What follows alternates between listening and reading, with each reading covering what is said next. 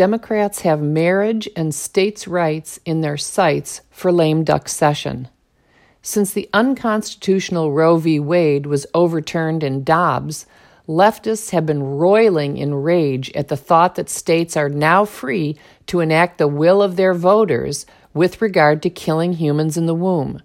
In his concurrence, U.S. Supreme Court Justice Clarence Thomas argued that three other Supreme Court cases should be revisited in that they too lacked constitutional grounding, an argument made also by the esteemed Antonin Scalia and Robert Bork. One of the decisions Thomas believes should be revisited is the Obergefell decision that imposed same sex marriage on the entire country, robbing states, that is, the people, of their right to decide if intrinsically non marital relationships should be legally recognized as marriages.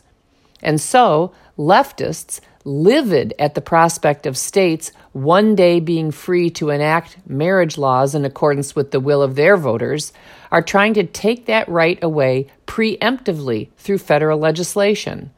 On July 19, 2022, the U.S. House of Representatives passed the absurdly named Respect for Marriage Act, which is H.R. 8404, a bill that doesn't merely disrespect marriage, it is hostile to marriage. The bill, which would overturn the Defense of Marriage Act, DOMA, next goes to the U.S. Senate. On September 15th, seven weeks before the midterm elections, the Senate announced plans to delay a vote on the controversial bill until after the elections. According to CBS News, quote, GOP negotiators who are involved in the talks over a bipartisan plan, end quote, believe this will help increase Republican support. Who are these GOP senators?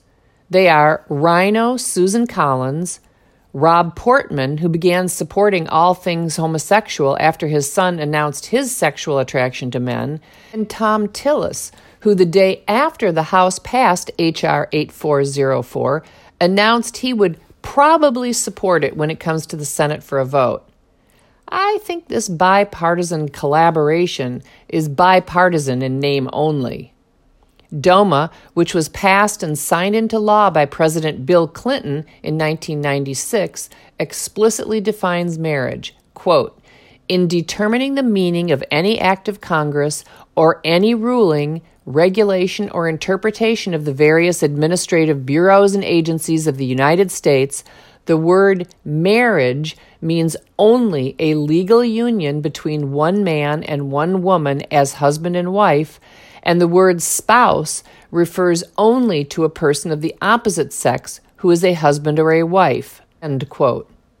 47 Republicans voted for the Disrespect for Marriage Act, including Adam Kinzinger, no surprise, Rodney Davis, Liz Cheney, no surprise, Tom Emmer, chair of the National Republican Congressional Committee, Darrell Issa, Elise Stefanik, who is the U.S. House Republican Conference chair, Lee Zeldin, who was recently defeated in the New York race for U.S. Senate, and Florida Representatives Mike Waltz and Brian Mast. Any Republican who doesn't understand the essential role of the nuclear family, that is, mother, father, and children, to the health and future of any society doesn't deserve to serve in government.